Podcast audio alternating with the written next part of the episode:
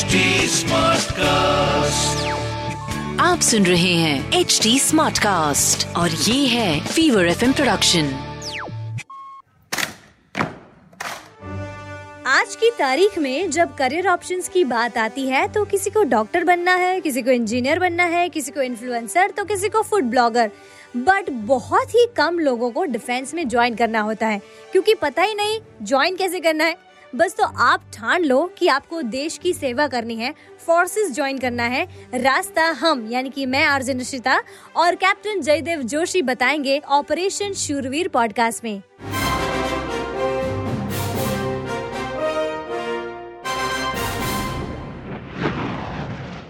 जय हिंद, नमस्कार और आज ऑपरेशन शूरवीर पॉडकास्ट के थर्ड एपिसोड में आपका स्वागत है। आज के एपिसोड में हम आपको बताने वाले हैं कि आर्म फोर्सेस में ज्वाइन करने के बाद कितने कैटेगरीज होती हैं? कमीशन ऑफिसर्स की होती हैं नॉन कमीशन ऑफिसर्स होती हैं तो ये क्या कैटेगरीज हैं? कैसे इसमें एंट्री मिल सकती है? हमको ये रैंक कैसे मिल सकते हैं? इनकी ड्यूटीज़ क्या होते हैं? हमें क्या काम करना होता है? ये सारी जानकारी आपको आज के एपिसोड में मिलेंगी। लेकिन ये मुझे तो पता नहीं है तो हमें कौन बताएगा? हमारे साथ जुड़ गए हैं captain Jaidev Joshi welcome sir Jai Hind Nishita and thank you for welcoming me on yet another episode of Operation Shurveer. Okay sir आज का जो एपिसोड है इसमें हम बहुत यू नो डीप में जाने वाले हैं commission officers and non commission officers and जो भी रैंक्स होते हैं ड्यूटीज़ होती हैं इसके बारे में। तो सबसे पहला सवाल है व्हाट इज़ कमीशन ऑफिसर ये क्या होता है? इनके काम क्या होते हैं? इनके बारे में हमें प्लीज़ बताइए। Very nice question Nishita Indian arm forces की जब हम बात करते हैं तो आर्मी नेवी और एयरफोर्स की बात करते हैं और तीनों में रैंक स्ट्रक्चर जो है और जिस तरीके से आप इनमें भर्ती हो सकते हैं कमीशन हो सकते हैं वो तकरीबन सेम है। आर्मी नेवी एयरफोर्स तीनों को जिसे हम आर्म फोर्सेस कहेंगे इन तीनों में commission officer junior commission officer और नॉन कमीशन ऑफिसर इन तीन प्रकार की रैंक की स्ट्रक्चर है इन तीन प्रकार के क्लासिफिकेशंस है। कमीशन ऑफिसर्स वो ऑफिसर्स हैं कि जिनको ऑल इंडिया सर्विस जो रेगुलेशंस जो रूल्स है उनके हिसाब से ग्रुप ए में रखा गया है। मोटा मोटा अगर बोले तो ये क्लास वन ऑफिसर्स हैं गैजेट के हिसाब से class one officers okay junior commission officers वो हैं कि जिनको ऑल इंडिया सर्विस ग्रुप के बी ग्रुप में रखा गया है और मोटा मोटा बोले तो गैजेट के हिसाब से ये क्लास टू ऑफिसर्स है। ओके जो नॉन कमीशन ऑफिसर है इस टर्म को हमें थोड़ा और अगर समझे तो ओ आर मतलब अदर रैंक्स कहा जाता है। अदर रैंक्स के अंदर एनसीओ मतलब नॉन कमीशन ऑफिसर और सिपाही शामिल होते हैं। नॉन कमीशन ऑफिसर्स जो हैं वो सिपाही से ऊपर मतलब कि गैजेट में just little about the non commission O R जो होते हैं वो लोग होते हैं। ओके तो basically there are two categories commission officers and non commission officers जिसमें कमीशन ऑफिसर्स जो होते हैं वो you know class one officers class two officers होते हैं राइट right? और सर uh, जैसे कि बात करें कमीशन ऑफिसर्स की तो ये जो क्लास वन ऑफिसर है वो कैसे बना जाता है? क्लास टू ऑफिसर कैसे बना जाता है? जूनियर कमीशन ऑफिसर कैसे बना जाता है? एंड नॉन कमीशन ऑफिसर कैसे बना जाता है? तो ये सारे इनके जो एंट्री लेवल्स हैं वो क्या है? Yes generally junior commission officer directly कोई नहीं बनता है। ओके बहुत ही रेयर कैटेगरीज और बहुत ही रेयर ड्यूटीज़ हैं जिनमें या फिर कोई स्पोर्ट्समैन है। हाँ। और नेशनल लेवल पे या इंटरनेशनल लेवल पे बहुत अच्छा अचीव किया है और उनको अगर ये रैंक दिया जाए या कुछ और कैटेगरीज हैं, जैसे रिलीजियस टीचर इनमें डायरेक्टली जूनियर कमीशन ऑफिसर कोई बनता है। बाकी आर्मी नेवी एयरफोर्स तीनों में जाने के सिर्फ़ दो एंट्री पॉइंट है। एक नॉन कमीशन ऑफिसर या सिपाही बन के अदर रैंक के हिसाब से जनरल ड्यूटी या टेक्निकल या कोई तरीके से जाके। और दूसरा तरीका कमीशन ऑफिसर बन के ओके एंट्री में ही फ़र्क है इसलिए इनकी जो एग्ज़ाम ली जाती है जो एंट्री का सिस्टम है जो टेस्ट होते हैं उनमें भी फ़र्क है। अगर कोई नॉन कमीशन जिसे अभी हम सिपाही भर्ती बुलाएँगे जी। सिपाही भर्ती में अगर किसी को जाना है तो आर्मी में सिपाही नेवी में सीमन या एयरफोर्स में एयरमैन इस रैंक के लिए जब कोई जाता है तो भर्ती की टेस्ट होती है। फ़िज़िकल टेस्ट मेडिकल टेस्ट और एक रिटर्न एग्जामिनेशन ये फ़र्क है। फ़िज़िकल टेस्ट के अंदर एक मील का रनिंग मतलब कि 1600 मीटर रनिंग इन्होंने करना है। ओके। पुलअप्स करने हैं। नाइन फिट का एक डिच होता है एक खड्डा जिसको क्रॉस करना है दौड़ के लांग के। अच्छा। और एक जिग जैग बैलेंस है। इसके अलावा उनकी हाइट वेट चेस्ट एक्सपेंशन ये सारी चीज़ें हैं। हम्म। जो दूसरा तरीका हुआ कमीशन ऑफिसर बनने का जी। तो कमीशन ऑफिसर तीनों आर्म फोर्सेस में या तो आप परमानेंट कमीशन ले सकते हैं या शॉर्ट सर्विस कमीशन ले सकते हैं। अच्छा।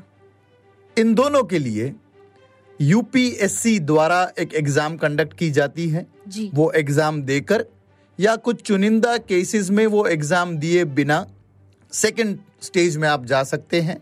सेकंड स्टेज जिसे हैं उसे कहते हैं S S B interview right services selection board का ये पाँच एक दिन चलने वाला इंटरव्यू है।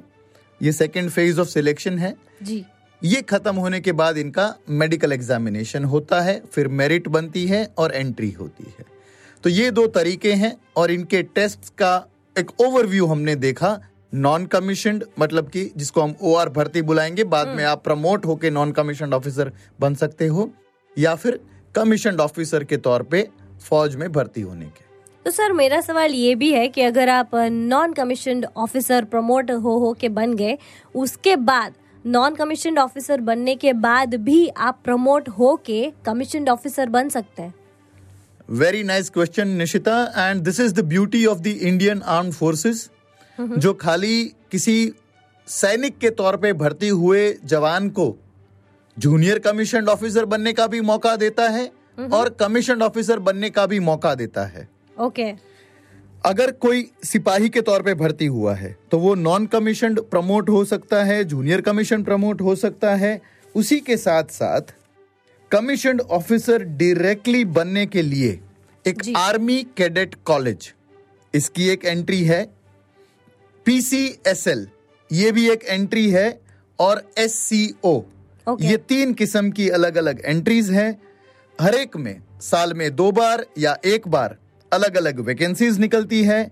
एंड द ब्यूटी इज़ क्योंकि आपने फौज में सैनिक के तौर पे अदर रैंक्स से प्रमोट होके एनसीओ बन के जेसीओ बन के कमीशन ऑफिसर बनने का सपना रखा है और काबिलियत रखी है तो कुछ कैटेगरीज में तो 45 इयर्स की एज तक भी अगर कोई सिपाही या एनसीओ है तो वो कमीशन ऑफिसर बन सकता है। वाओ मतलब अगर कोई पर्सन जो है, जिसने नॉन कमीशन ऑफिसर का जो टैग जो है, वो जो रैंक जो है, वो धारण कर लिया है इंडियन आर्म्ड फोर्सेस में और प्रमोट होके वो आगे बढ़ना चाहता है तो उसके पास चांसेस हैं और 45 इयर्स की एज तक कोई प्रॉब्लम नहीं है।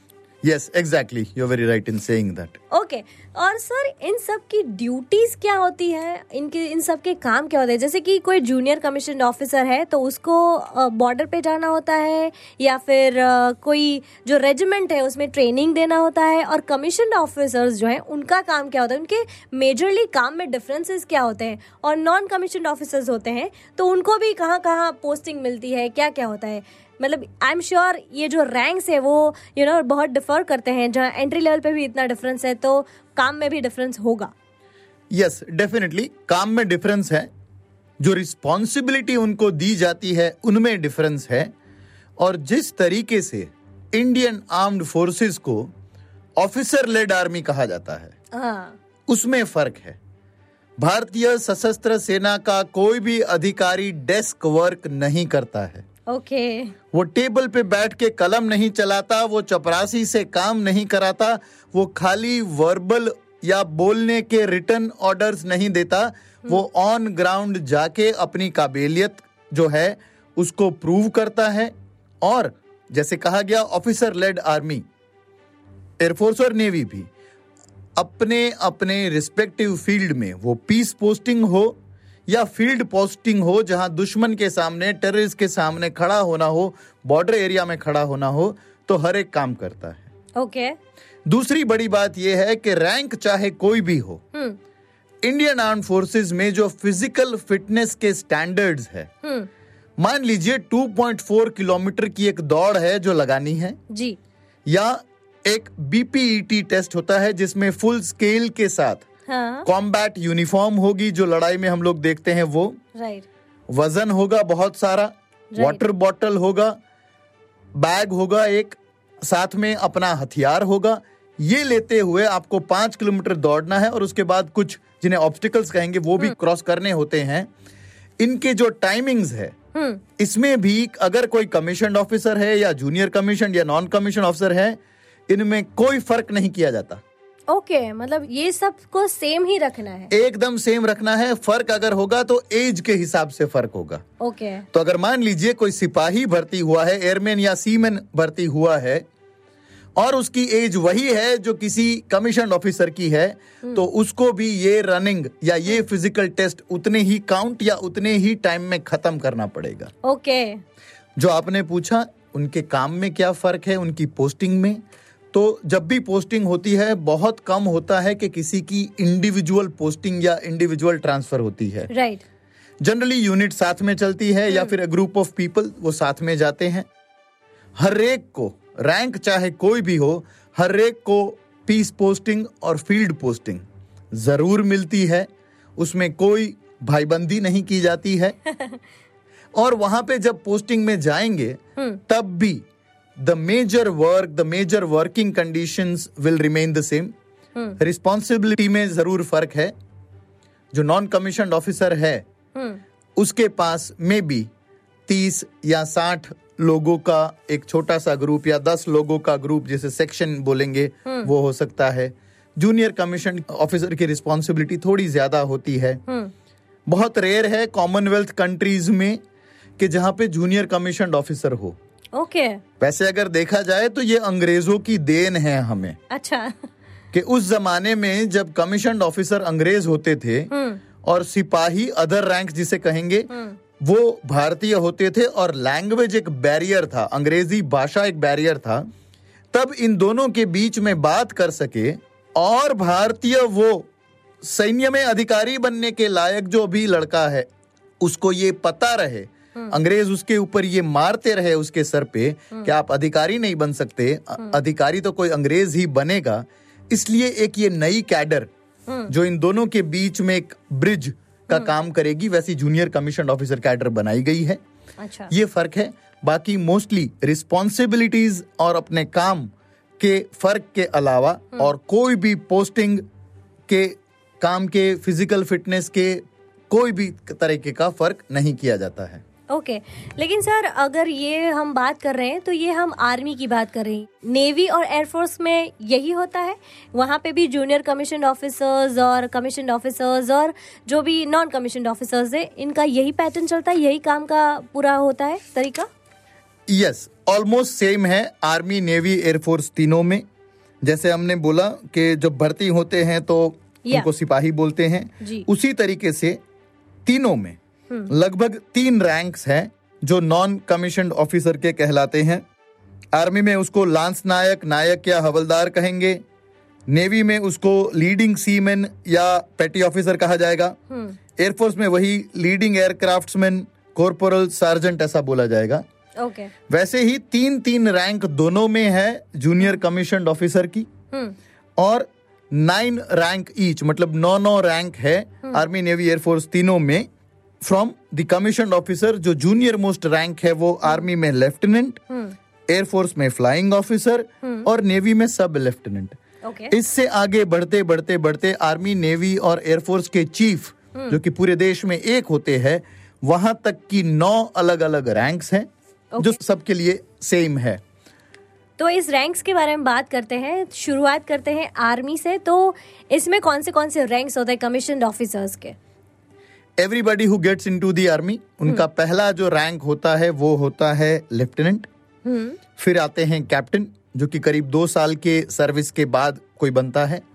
अगर कोई टेक्निकल एंट्री से ऑफिसर बना है तो वो 21 डेज़ या उससे छोटे या थोड़े समय में बन सकता है कैप्टन फिर जो रैंक आती है वो है मेजर मेजर के बाद लेफ्टिनेंट कर्नल लेफ्टिनेंट कर्नल के बाद एक सिलेक्शन बोर्ड होता है, वो पास करने के बाद, क्लियर करने के बाद कोई कर्नल बनता है। फिर उसके बाद अलग अलग जगह पे अलग अलग बोर्ड्स होते हैं। आप अपनी अगली रैंक के लिए क्वालिफाई होते हैं। बोर्ड आपको अप्रूव करता है, तब आप आगे बढ़ते हैं। सो कर्नल के बाद होंगे ब्रिगेडियर। ब्रिगेडियर के बाद मेजर जनरल। मेजर जनरल के बाद लेफ्टिनेंट जनरल। और सबसे ऊपर, जो भारत में एक ही होंगे, the chief of army staff होंगे वैसी जो रैंक है वो होगी जनरल ओके इससे ऊपर एक बार एयरफोर्स में और दो बार आर्मी में इसके ऊपर की भी रैंक दी गई है. हाँ आर्मी में उसे फ़ील्ड मार्शल कहते हैं और एयरफोर्स में उसे air marshal of the Indian air force कहते हैं. Okay. वो दी गई है but it is more decorative and permanent in nature but generally हम अपने आप को रिस्ट्रिक्ट करते हैं जनरल या एयर चीफ मार्शल या नेवी में एडमिरल तक। तो इस तरीके के नौ रैंक्स हैं। इसके सिमिलर इक्विवेलेंट्स एयरफोर्स और नेवी में भी है। तो शुरू करते हैं नेवी के रैंक्स के साथ? Yes. So if somebody becomes a non-commissioned officer and let us tell to everybody through Operation Shurveer कि लेडी ऑफिसर भी अगर कोई बनती है तो उनके लिए भी सर्विस रिक्वायरमेंट्स प्रमोशन के रिक्वायरमेंट्स जो एग्ज़ाम्स बोर्ड्स होते हैं वो ऑलमोस्ट सेम है। ओके okay, उसमें कोई चेंज नहीं है। नहीं है। एकदम इक्वालिटी जो है वो हमारे आर्म फोर्सेस में दिखती है। Yes, the Indian Armed Forces is taking leaps and bounds and setting a benchmark in gender equality in our country. Absolutely navy के रैंक्स की अगर बात करेंगे तो पहला रैंक सब लेफ्टिनेंट उसके बाद लेफ्टिनेंट फिर लेफ्टिनेंट कमांडर फिर कमांडर फिर captain commodore rear admiral vice admiral और admiral ji. So this are the navy ranks right now air force के बारे में बात करें कि उनके रैंक्स क्या होते हैं।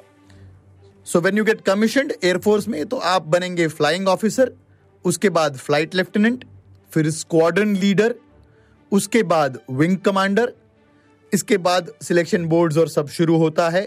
Group captain air commodore air vice marshal air marshal और एयर चीफ मार्शल ओके तो ये सारे आर्मी नेवी और एयरफोर्स के सारे रैंक्स हैं जो आप यू नो एग्ज़ाम के बाद फिर अपने परफॉर्मेंस के बाद अपने प्रमोशन के बाद अपने काम के बाद और बोर्ड जो चाहते हैं कि ये डिजर्व करते हैं ये रैंक उस हिसाब से उनको मिलते हैं राइट एग्जैक्टली exactly. और एक और पॉइंट भी इसमें हमें ज़रूर निशिता ऐड करना चाहिए। जी। प्रमोशन है सिलेक्शन बोर्ड है एज क्राइटेरिया है ये सब चीज़ें तो हैं ही। जी।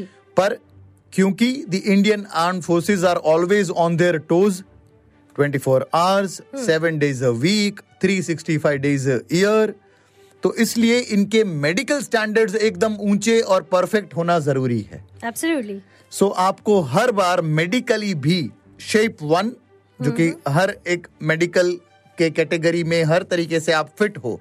कहीं पे कुछ ढिलाई हो सकती है बट जो मिनिमम मेडिकल स्टैंडर्ड्स है वो आपको मीट करने ही करने हैं।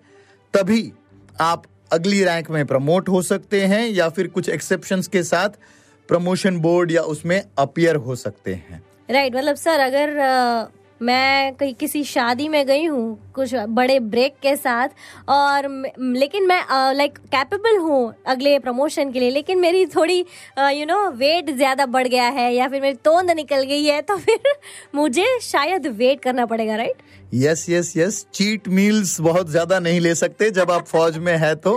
Right not only the weight eyesight आपका आ, कान से सुनना ईएनटी हर एक चीज़ देखी जाती है प्रमोशन के लिए और आगे अगली रैंक में बढ़ने के लिए सर्विस कंटिन्यू करने के लिए भी।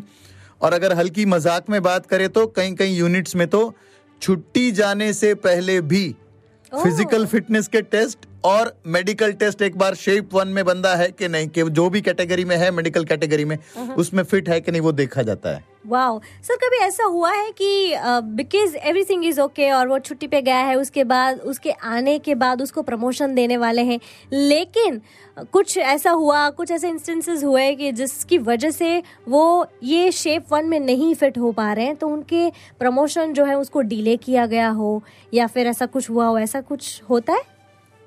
बहुत अच्छा सवाल पूछा है निशिता आपने। खाली मेडिकल कोई प्रॉब्लम हुई हो और छुट्टी के बाद रीजॉइन करे तो प्रॉब्लम हो सिर्फ़ इतना नहीं। हम्म। अगर कोई छुट्टी से लेट आता है जिसको बोला जाता है O S L over stayed leave कि अगर पाँच दिन की छुट्टी थी छह दिन लगा दिया एक महीने की छुट्टी थी और पाँच दिन और लेट आए तो उसकी पनिशमेंट है। अच्छा। प्रॉपर पनिशमेंट हो सकती है उसकी और this punishment doesn't go well आपके प्रमोशन में आपके सर्विस रिकॉर्ड्स में जो एंट्री होती है या कहीं भी जगह पे इसकी एक एंट्री होती है कुछ ब्लैक इंक से एंट्री होती है कुछ लाल इंक से एंट्री होती है तो ये सारी कई ऐसी चीज़ें हैं अपार्ट फ्रॉम मेडिकल ओके जो मतलब अफेक्ट करती है आपके सर्विस रिकॉर्ड्स को। You have to be perfect in all way मतलब जैसे आपने फ़र्स्ट रैंक में एंट्री किया है वैसे ही आपको प्रमोशन मिलेगा। अगर आप हर एक रैंक में आपको परफेक्ट होना है उस पोस्ट के लिए राइट एग्जैक्टली exactly. और फौज में तो it's no more of a passion than a career right तो हंड्रेड परसेंट फिजिकली फिट होके अपनी यूनिट के साथ अपनी पलटन के साथ सर्व कर पाना ये बड़ी बात है। तो प्रमोशन का चिंता ना करते हुए मैं कैसे बेस्ट परफॉर्म कर सकूँ वो सबके दिमाग में होता है वन एंड सेकेंडली जैसे हमने बोला हर एक चीज़ में अच्छा रहना है अलर्ट रहना है चौकस रहना है। इसीलिए अगर हम कोट करें किसी बॉलीवुड फ़िल्म को जी।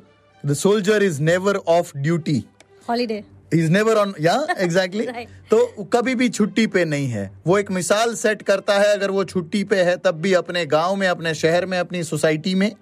अगर क्राइम अगेंस्ट वुमेन हो रहा हो कहीं करप्शन हो रहा हो कहीं लेथार्जी हो रही हो तो हर एक चीज़ में फौजी अगर छुट्टी पे भी है तो वो एक निशान छोड़ता है एक दृष्टांत पेश करता है। एब्सोल्युटली लेकिन सर, अब आगे बात करें तो मैं डेफिनेटली आपसे ये पूछना चाहूँगी कि आज हमने कमीशन ऑफिसर और नॉन कमीशन ऑफिसर के बारे में बहुत समझ लिया, जान लिया, और इनके डिफरेंसेस के बारे में भी जाना रैंक्स और ड्यूटीज़ रोल्स वगैरह के बारे में भी जाना। लेकिन जैसे कि नॉन कमीशन ऑफिसर कोई बना है, और प्रमोट करते करते यू नो कोई आगे बढ़ गया है फिर उसके बाद जो भी रिटायर होता है तो उसके फिर क्या क्या फ़ायदे होते हैं? ये जो जो स्टार्ट पॉइंट होता है वो कुछ मैटर करता है या फिर कुछ मैटर नहीं करता है? The only thing which matters end point में वो ये है कि आप मेडिकली कितने फिट है आप किस रैंक से रिटायर कर रहे हैं और कितने साल की सर्विस आपने की है। Okay okay. यही चीज़ें मैटर करेंगी। इसके अलावा और कुछ नहीं मैटर करता है। रूल्स बहुत बने हुए हैं जिसके हिसाब से everybody is treated with uniformity फौज वर्दी अपने यूनिफॉर्म से तो जानी जाती है बट अपने हर एक काम में भी यूनिफॉर्मिटी से जानी जाती है। तो जो हमारे रिकॉर्ड्स के ऑफ़िस होते हैं वो सबका ब्यौरा रखते हैं। हम्म। कोई भी रिटायर होने वाला व्यक्ति किस मेडिकल कैटेगरी में किस रैंक पे कितनी सर्विस के बाद अपनी सर्विस में कहाँ कहाँ पे पोस्टेड था किन किन ऑपरेशन का हिस्सा था कोई मेडल जीते नहीं जीते क्या किया इन सब चीज़ों को ध्यान में रखते हुए अगर कुछ इंजरी भी हुई है जी। कोई बैटल कैजुअलिटी होता है कोई वॉर वुंडेड होता है जी। तो इन सारी चीज़ों को देखते हुए as per the set rules a uniform behaviour and a standard protocol is followed उनके रिटायरमेंट के टाइम पे उनको क्या बेनिफिट्स मिलेंगे क्या पेंशन मिलेगी उसके लिए। वाह मतलब अगर आप आर्म फोर्सेस ज्वाइन करते हैं तो आपके रैंक जो आपने स्टार्ट किए थे वो मैटर नहीं करते। आप कहाँ पे हो कैसा आपने परफॉर्म किया है और कैसे आप आगे बढ़े हो कितनी सर्विस आपने की है ये मैटर करता है। तो यही ब्यूटी है इस दुनिया की इस पूरे लाइफस्टाइल की। एक किस्सा फौजी का। मैं डेफिनेटली आपसे पूछना चाहूँगी ऐसे पूरे सफ़र में इस पूरी जर्नी में आपने जो भी महसूस किया है उसमें से एक किस्सा हमारे साथ आज शेयर कीजिए। हमारे सेगमेंट एक किस्सा फौजी का में। निशिता ये मेरा भी बहुत ही फेवरेट सेगमेंट है अपने एपिसोड का जिसमें मैं अपने फौजी सर्विस के दौरान के कुछ ऐसे किस्से आपके सामने सबके सामने पेश करता हूँ कि जिससे बात दिल को छू जाए। जी। हमने नॉन कमीशन ऑफिसर्स की बात की जूनियर कमीशन ऑफिसर्स की बात की और ये भी बात की कि फौज में कैसे यूनिफॉर्म रूल्स है, उनका पालन किया जाता है और एक सैनिक के तौर पे भी अगर कोई भर्ती होता है तो उसके पास स्कोप है अपने आप को कमीशन ऑफिसर और उसमें भी ऊँचे से ऊँची रैंक लेने के। तो वैसा एक किस्सा उन ऐसे एक ऑफिसर के साथ जुड़ा हुआ। मैंने जिनके साथ सर्व किया, वैसे एक lieutenant colonel Ayub Ahmed. Hmm hmm. Sir S C O commission officer थे। ओके शुरुआत उन्होंने बेशक जो हम भर्ती कहते हैं एज अदर रैंक्स वैसे की थी। एग्ज़ाम्स दिए प्रमोट हुए और वो लेफ्टिनेंट कर्नल थे। हमारी बटालियन के वो क्वार्टर मास्टर थे। अहा, मतलब कि सारा स्टोर सारा राशन सारे हथियार उनके काबू में होते हैं उनके कंट्रोल में होते हैं उनका स्टॉक टेकिंग उनका मेंटेनेंस सब उनकी जिम्मेवारी होती है। उनसे जो एक चीज़ सीखी और यूनिफॉर्मिटी के कारण ये चीज़ मैं यहाँ पे शेयर करना चाहूँगा। सर मुस्लिम फेथ से आते थे रोजा रखते थे जितना भी वो रख सके उस तरीके से। तो उनके पास से उन्होंने मैं, मैंने ये सीखा कि कैसे हम दूसरे रिलीजियन को भी रिस्पेक्ट कर सके। हम्म, जब मैं भी अग्यारस एकादशी जो कहते हैं हम्म, उस दिन मैं भी व्रत रखता था। जी। वो एक बार जब मैंने व्रत रखा था और सर को कुछ ऑफ़िस में बैठे बैठे ही नींबू पानी पीने का हुआ। जब उनको रियलाइज़ हुआ कि मैं तो नहीं लूँगा क्योंकि आज एकादशी का मेरा व्रत है तो उन्होंने वो नींबू पानी नहीं लिया। और तब उन्होंने शेयर किया कि हम लोग भी ऐसा ही कुछ करते हैं जब रोज़े होते हैं तो कि जिसने रोजा रखा है उसके सामने हम कोई खाने की चीज़ या पीने की चीज़ नहीं रखेंगे जब आप रोज़े में हैं हो। तो और उसके बाद जितने भी साल हमने काम किया सर के जब रोज़े होते थे, तब मैं उनके सामने कभी कुछ पानी पीने की बात भी नहीं करता था, खाने की और पीने की बात तो छोड़िए, बात भी नहीं करते थे, और सर ने भी यही मेंटेन किया। तो जब हम कहते हैं कि जय हिंद की सेना तो दिस हिंदुस्तान इज़ सेक्युलर हमारा हिंदुस्तान सेक्युलर है, और फौज के बाहर, एक धर्म और दूसरे धर्म के बीच में जो कई बार हम दीवार खड़ी होते हुए देखते हैं, तब उनमें ऐसे किस्से जो हम फौजी जीते हैं, वो एक बहुत ही अच्छे एग्जाम्पल्स है। They are striking and shining examples of communal harmony also and secularism also absolutely sir this was wonderful कि आप कैसे फौज में एक दूसरे के साथ ऐसे रहते हैं कि जैसे आप सब इक्वल ही हैं। फिर चाहे कोई लेडी ऑफिसर हो, चाहे कोई किसी रिलीजन का हो, चाहे किसी बड़ी उम्र का हो, छोटी उम्र का हो एवरीबडी इज़ इक्वल तो बस इसी मैसेज के साथ और commission and non commission officer क्या डिफरेंस होता है, क्या रैंक्स होते हैं, क्या ड्यूटीज़ होते हैं, इस जानकारी के साथ आज का एपिसोड हम यहाँ पे एंड करते हैं। लेकिन मैं आपको बता दूँ कि अगले एपिसोड में फोर्थ एपिसोड में ऑपरेशन शूरवीर पॉडकास्ट में हम आपको बताएँगे कि आप एक कमीशन ऑफिसर कैसे बन सकते हैं। यूपीएससी दे के बन सकते हैं, यूपीएससी बिना दिए कैसे बन सकते हैं? आप कैसे direct entry class one officer के तरीके से ले सकते हैं? ये हम आपको ऑपरेशन शूरवीर पॉडकास्ट के नेक्स्ट एपिसोड में बताएँगे। तब तक के लिए बने रहिए हमारे साथ। जय हिंद। कैप्टन जयदेव जोशी की बातों से आप में भी वो जोश और जज्बा डिफेंस ज्वाइन करने के लिए जाग चुका है। तो बने रहिए हमारे साथ ऑपरेशन शूरवीर पॉडकास्ट में। You can DM us your queries and to give us feedback the listeners can reach out to us on at the rate HT Smartcast. We are present to more podcast log on to W W W dot H podcasts, Smartcast dot com और सुनो नए नज़रिए से। आप सुन रहे हैं H D smart cast और ये था fever FM production HD smart Smartcast.